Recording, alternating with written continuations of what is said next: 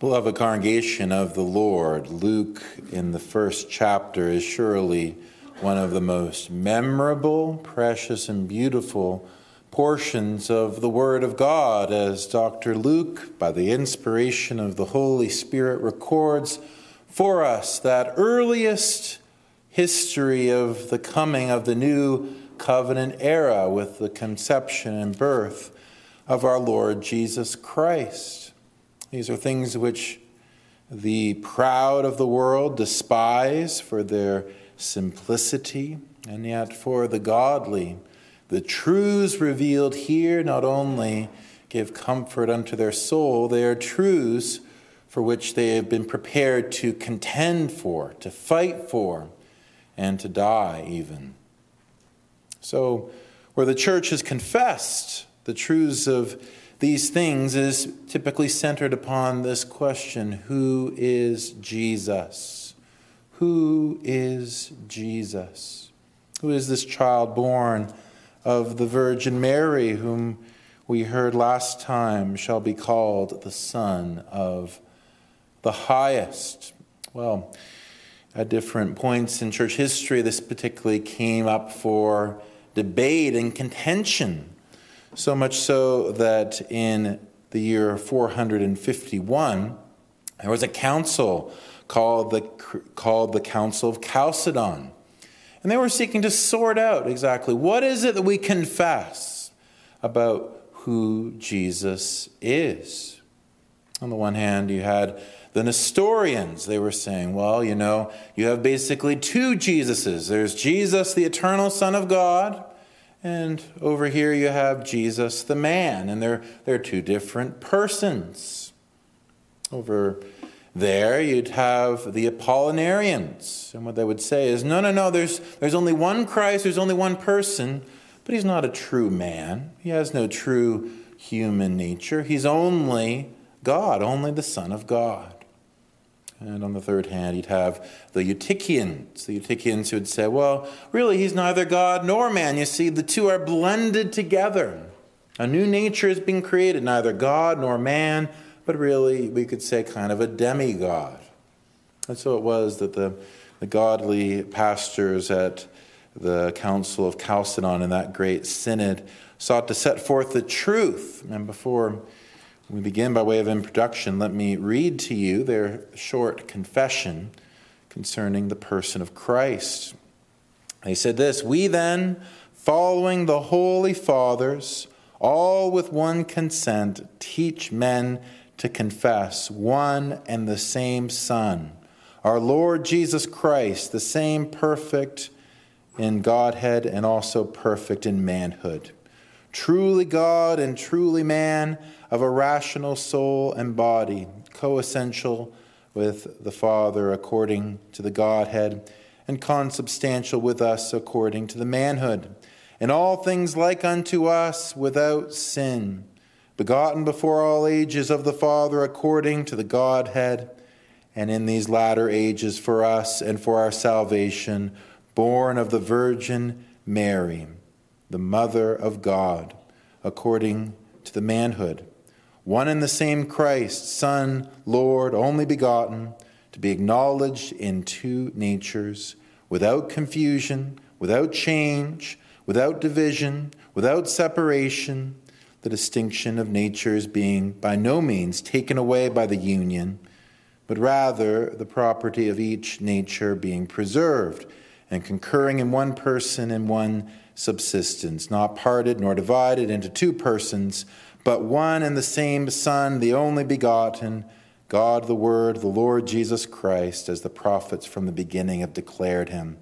And the Lord Jesus Christ himself has taught us, and the creed of the Holy Fathers has handed down to us. I encourage you to look that up on your own time and see how beautifully that sets forth that balance. There's one person, the eternal Son of God who, without relinquishing his divine nature, has taken to himself a human nature. So now the one, Jesus Christ, is both God and man.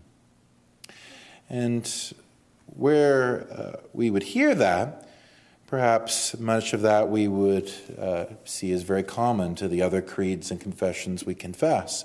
But that one word might stand out to us born of the Virgin Mary, the Mother of God. The Mother of God. Well, is that really a right way to speak of Mary? Of course, the Roman Catholics, taking that, have given uh, Mary such an inflated uh, role in redemptive history. They regard her as having continuing authority over Christ, and indeed being the object of their worship and prayer, and even a co mediator in their salvation. Wretched blasphemies which the true church rejects. And so, perhaps from the Greek, it would be more accurately translated uh, the uh, God bearer or the birther of God. For indeed, the, the person who was born, while true man, was also true God. And so it is that where we come to these sections of Scripture, we do well to remember them, giving due regard unto the honor bestowed unto this woman, the God bearer, but also ensuring that all things do not uh, shatter our gaze, but rather fix our gaze upon the person of Christ. So, with that introduction, let us now consider the God bearer comforted. The God bearer comforted. I wish to consider verses 39 to 45 of Luke chapter 1 as we see how it was that the Lord gave a unique comfort unto this woman. We will see first her journey, second, her meeting, and third, her blessing. Her journey, her meeting, and her blessing. Would you read with me again, verse 39? And Mary arose in those days and went into the hill country with haste into a city of Judah. Well, Children, quite a lot has happened to this young woman, Mary, hasn't it? There she was, just going about her business, when all of a sudden the angel appeared to her. Said amazing things Blessed art thou among women. Thou shalt conceive and bear a son. He shall be called the Son of the Highest. The Holy Ghost shall overshadow thee. He will sit on the throne of his father David great and glorious promises. And the word of response from Mary had been this that um, the word of the Lord will be done. But one of the other things that had been spoken by the angel was that she should go to her cousin Elizabeth, her cousin Elizabeth. In verse uh, 36, you'll remember that's what the angel said. And behold, thy cousin Elizabeth, she hath also conceived a son in her old age, and this is the sixth month for with her, who was called barren. Now, this angel Gabriel, he's been quite busy. You remember, he revealed to um, Zechariah that her that that his wife Elizabeth would give birth to this baby who would be the forerunner, John the Baptist. And now she's, he's rushed over um, now to this woman, Mary, and given her this revelation. And Mary, she gets up, she arises, and she makes her way over there. Now, there's a couple of things that we might ask about this. Well, if it's the case that Mary, she's coming from the line of David, which means she's from the tribe of Judah. And how is it? Well, she could be the cousin of someone who's from the lineage of Aaron, who's a priest, a wife of a priest, I should say, from the tribe of Levi. Well, the, the commentators seem to suggest that there's a lot of indication that these two tribes were intermarrying, and some measure of that was permitted. And so However, it worked. This woman, Mary, she has Elizabeth, her older cousin, as a relative. And God, through his messenger, the angel, said, I want you to make your way over to Elizabeth and speak with her. Where it says that she's going into the hill country, well, that would uh, refer not only to the city of Judah itself, so Jerusalem, um, but a particular city in, in Judah, which is not Jerusalem, but Hebron. So it's in the, the country of Judah, but it's not the main city, it's rather Hebron. And we know that because if you consult Ju- uh, Joshua chapter 21, it was Hebron that was especially delegated to be the special city where the priests would live. And it was a mountainous area, and so it was called um, this, the place of the hills or the hill country. Now, Mary, she's making her way there, and I want you to put yourself in her shoes. Here she is. She's a young woman. She's a virgin. She's only been engaged to her husband Joseph.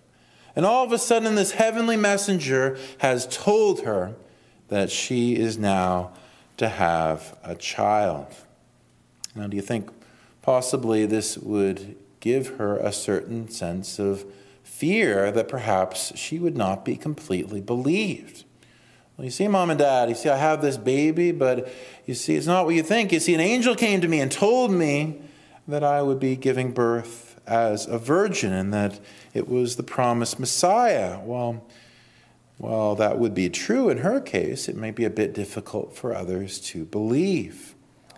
Indeed, where you compare this to Matthew chapter 1, you saw that, however it was, word somehow gets to her husband Joseph, who is not to please. Matthew chapter 1, verse 18. Now, the birth of Jesus Christ was on this wise, when as his mother Mary was espoused to Joseph before they came together, she was found with child of the Holy Ghost. Then Joseph, her husband, being a just man, not willing to make her a public example, was minded to put her away privily. So Joseph has heard that she is pregnant, and her, his immediate thought is, well, I don't want to put her to public shame, so I'm going to put her away. I'm going to basically uh, remove the contract that would have us to be engaged and married. And so you can imagine whether he heard this from her personally or whether he heard this from other relatives of Mary. Certainly, at, at, any rate, one person does not believe Mary, or certainly thinks the worst of her, at least before he is instructed by the angel himself by a dream. But at that point, perhaps Mary has not actually heard that Joseph has received her. Perhaps indeed she has heard that he plans to reject her or suspects the same. And, and so for her, it was probably a fearful thing, a fearful thing to walk this path of faith which the Lord had laid for her, trusting that all things are possible with God, that God has a good reason. Sometimes it can be the case that where the Lord even does a great and a glorious thing in our lives, it comes with discomfort, it comes with misunderstandings maybe even uh, a lack of reception from those who we most love. I remember hearing the story of one of my relatives who was in a very liberal um, Presbyterian church when she came under conviction of sin. And because it was a very liberal Presbyterian church, she would go to all these different people and begin to ask, What can I do to be saved? What must I do to be saved? And, and the response that she kept on getting, Well, you need to be a good person. You need to obey the commandments of God. And that gave her no peace and no comfort. So she kept on asking, kept on asking until she found an elderly man who actually understood the gospel, believe on the Lord Jesus Christ. He has suffered and died for sinners that they may have life and forgiveness and justification. And so it was that even within the context of her family and friends and church, the Lord doing a great work in her life, she could find not one person to understand until the Lord brought the right person along her path. So it was with this Mary. May it please the Lord that this place, this church, would be such a place where questioners and seekers and those with whom the Lord has begun a good work would find not a cold ear and an unreceptive heart, but rather the warm embrace of love coming alongside those to testify also what the Lord has done with ourselves and bringing them, more importantly, to the Christ Himself. Well, we see something of this journey that this one young woman takes on her own. But then we see in the second place not only her journey, but her meeting. Her meeting. And there in verse 40, and entered into the house of Zacharias and saluted Elizabeth. And it came to pass that when Elizabeth heard the salutation of Mary, the babe leaped in her womb, and Elizabeth was filled with the Holy Ghost. Now, you remember, children, that there's probably a good reason why Zacharias was not the one who opened the door when Mary came to her to his house. You see, he'd been made deaf and mute because of his unbelief of the angel's message concerning his uh, wife having a son. And so probably he didn't even hear Mary knock on the door when she came, or otherwise when she arrived at the house. And so it's actually Elizabeth who comes and greets her. And there you have it. And I want you to picture it with me. There you have this elderly woman, a very important woman because she's the wife of a priest. And there you have a cousin, a relative, yes, but coming from a different kind of family, one that's poor. And she just being a young uh, woman, an unmarried woman who now has this baby. And there is this meeting, this bring together of the two. And I wondered, was there concern about Mary? Will, will this relative understand it all? Will she understand what I'm going through? Well, what happens is that there is indeed this meeting where they come together, and it's a most joyful one. It's a joyful one. You notice that as soon as she arrives, the baby inside it leaps. It leaps within her. You uh, women who've had children, you know what it's like to have that, that little um, human being inside you. And the very first time that you get a kick or you get uh, a little bit of a push or, or a nudge from a living uh, baby inside you, it's a precious thing that the Lord does. This is no ordinary thing. It, it must have been a very dramatic thing and an unusual uh, kind of thing that happened. And, and more to the point, we're told that this comes exactly in conjunction with Elizabeth being filled with the Holy Ghost. Maybe you remember uh, how it was that the angel had prophesied concerning this baby back in Luke chapter 1 and verse 15. For he shall be great in the sight of the Lord, and shall drink neither wine nor strong drink, and he shall be filled with the Holy Ghost, even from his mother's womb. Now, it's very fitting in one way that John the Baptist, even before he's born, he's already so excited at the coming of Jesus. Children, can you imagine that? This little baby, by the power of the Holy Spirit, he is now so excited about the reality that Jesus has come. It's almost like he's throwing a little worship service right there in his mother. He's, he's leaping for joy. That little child who is filled with the Holy Spirit. And I think that it's going to be very consistent with the rest of his ministry as we're going to see it. The, the ministry of John the Baptist was not about drawing attention to himself. No good ministry is about drawing attention to the minister. No good Christian is going to be drawing attention to him or herself. It's all about exalting in Christ. John the Baptist was all about this. He must increase, and I must decrease. Prepare ye a way for the Lord. That was what John the Baptist was about, even from his earliest time. But I do think that there's something, uh, or rather a few things perhaps, we could draw from the fact that this uh, little baby had the Holy Spirit even from his mother's womb. Now, the first thing that I would say would be to you children, you children. Now, you might be thinking, you might be thinking that the things that we're talking about, when I was reading from the Council of Chalcedon, maybe you thought, wow, that's way too complicated. The pastor, he's, he's talking way too complicated right now. Maybe some of the other things I talk about, sometimes it's hard to understand. But you know what? We want you to know something, okay? We believe your place is here with the people of God.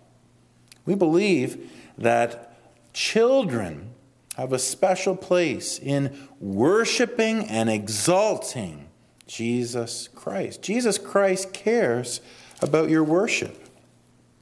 In Psalm chapter 8, children, listen to what this says O Lord, our Lord, how excellent is thy name in all the earth, who has set thy glory above the heavens. Out of the mouths of babes and sucklings hast thou ordained strength because of thine enemies, that thou mightest still the enemy and the avenger. Even the mouths of babies can praise God, even the tiniest little children. They are not too young to need a Savior, nor are they too young to possess a Savior if the Lord does a great work to bring them to Himself. And so, you children, I hope that you are expecting, I hope that you are desiring the Holy Spirit to put in your heart that praise of the Lord Jesus Christ. I know that your parents, your grandchildren, grandparents, and all the other people in our church family, we pray for that. Not only that you would learn the Psalms, not only that you would memorize those so you can sing, but also that you can sing from the heart with the Holy Spirit. That's what we believe that the Holy Spirit is at work amongst his people, where his people seek the face of Jesus Christ. There is Jesus Christ, saving sinners, even from the littlest and tenderest of ages. I remember I was interacting with a Baptist this week who was really insisted on this point. He said, Well, look at the new covenant promise in Jeremiah 31. It says, They will all know me, from the least of them to the greatest of them. That means no children allowed. Children can't know the Lord. Well, I read in my Bible that indeed children can know the Lord before they can know anything else because the Lord Jesus has the same power to save people who don't have a fully developed mind as people who don't have a fully developed mind. Isn't that why it's a precious hope for people who have disabilities, who or otherwise are uh, not developed in the same way? That the Lord Jesus has the same ability to save them as any other sinner. I love also how this gives unique hope to parents. And I think I already spoke about that in our previous sermon on Luke 1. But there is a unique comfort because sometimes parents have a special burden where they, they lose a child in infancy and they, they don't know, well, well, is it possible that child could be in heaven where they weren't old enough to have faith? I love what the first head of doctrine of the Canons of Dort in Article 17 says. It says, Since we are to judge of the will of God from His Word, which testifies that the children of believers are holy, not by nature, but in virtue of the covenant of grace, in which they, together with their parents, are comprehended, godly parents have no reason to doubt of the election and salvation of their children, whom it pleased God to call out of this life in their infancy.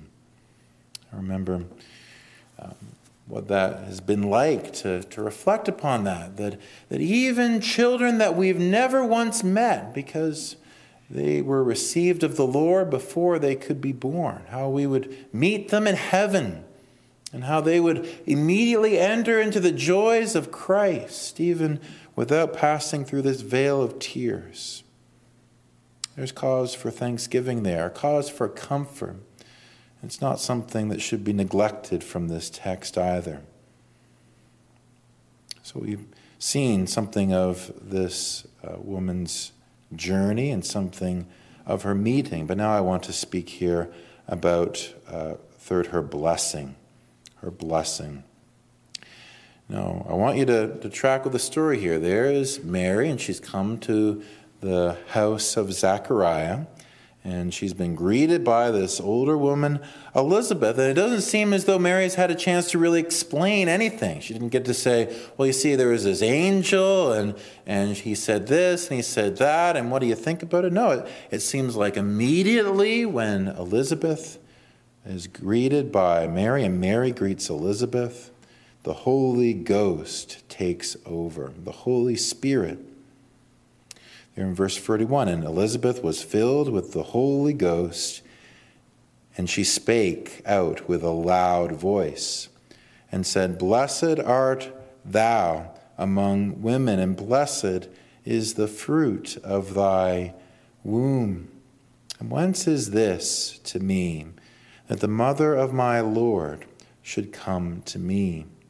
For lo, as soon as the voice of thy salutation sounded in thine ears, the babe leaped in my womb for joy.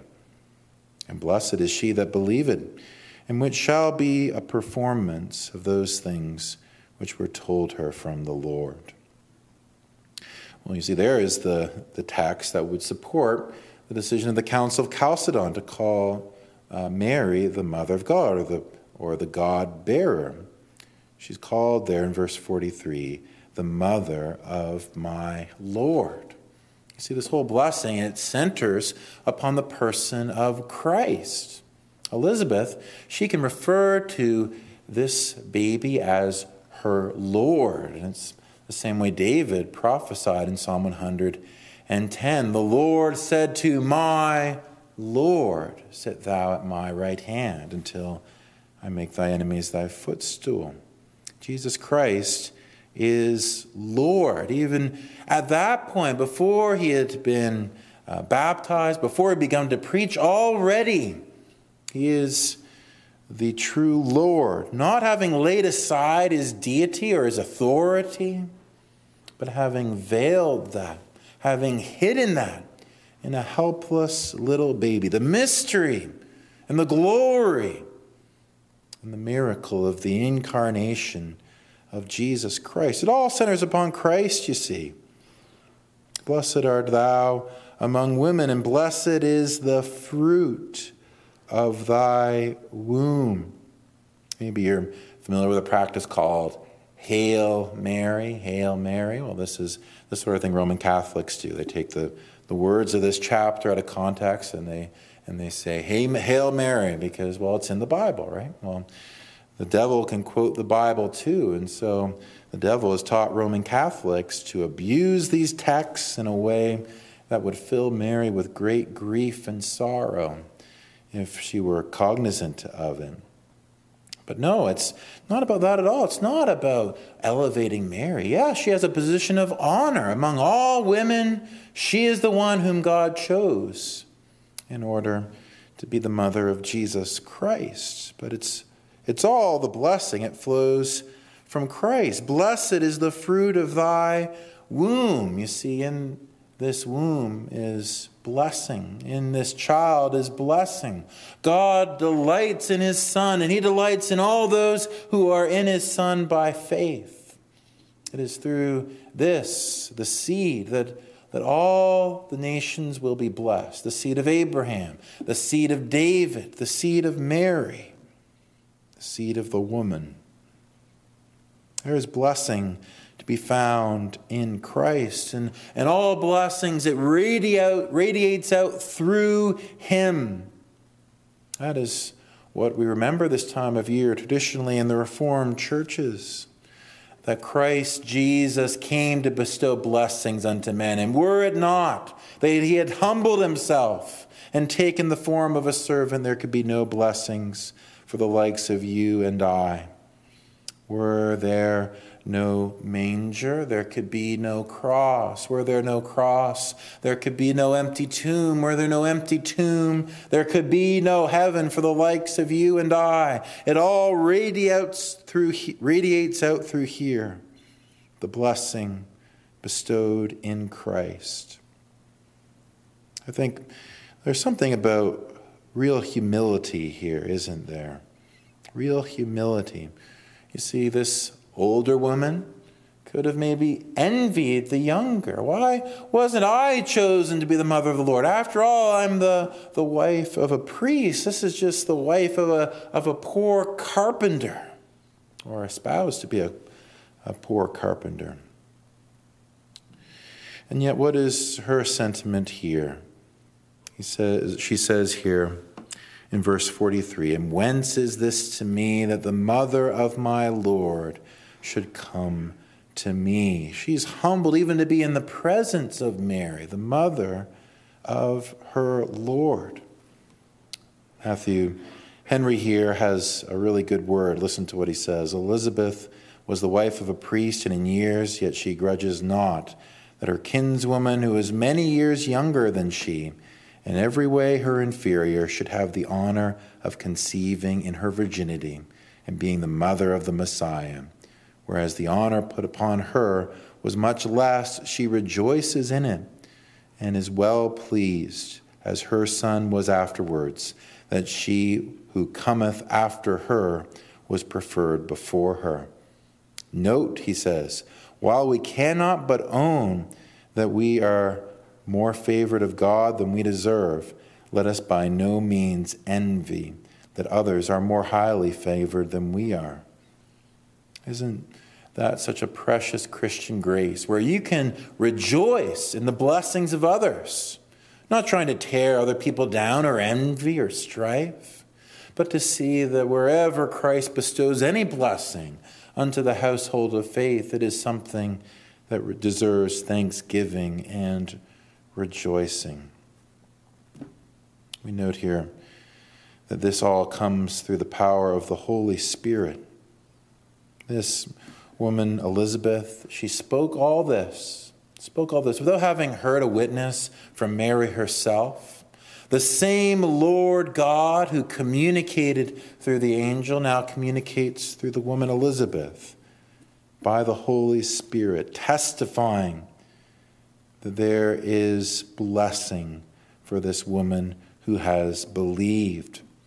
Verse 45 And blessed is she that believeth, for there shall be a performance of those things which told her from the Lord. The comfort that Mary received was this that her faith was not in vain, that God is faithful, that nothing shall be impossible with God.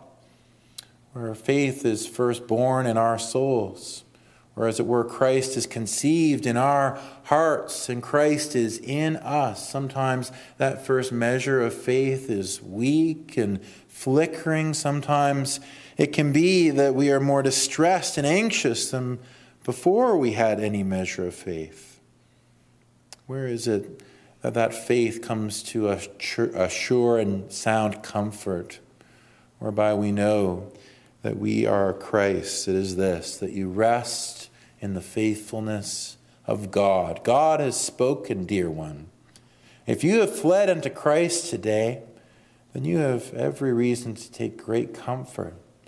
Christ will not deny himself. God will not forsake you nor leave you for he has bound himself unto his solemn word and promised that all those who are in Christ are his. 1 Corinthians chapter 1 verse 9 God is faithful by whom ye were called unto the fellowship of his Son, Jesus Christ our Lord. And I hope where you have never placed your faith in Jesus Christ, if, if you are in that category this morning, that something of the amazing faithfulness of God would shine forth. Here is a simple story, we may think, a simple story of two women meeting, but would it not be a glorious thing if it would be the occasion of your meeting of Christ?